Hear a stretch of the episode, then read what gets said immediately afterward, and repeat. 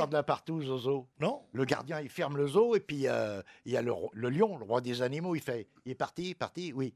Allez les gars, partouze, tout le monde, ça s'en mange dans le zoo, toute la nuit. Ça tire, ça suce, ça se roule, tout ça. Hop, 6 h du matin, la clé dans la serrure. Oh, là le gardien, on s'arrête. Alors, tous les animaux, comme ça, bien.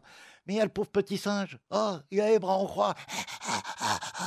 Le gardien, qu'est-ce qui se passe, Bébert? Il s'appelait Bébert, le singe.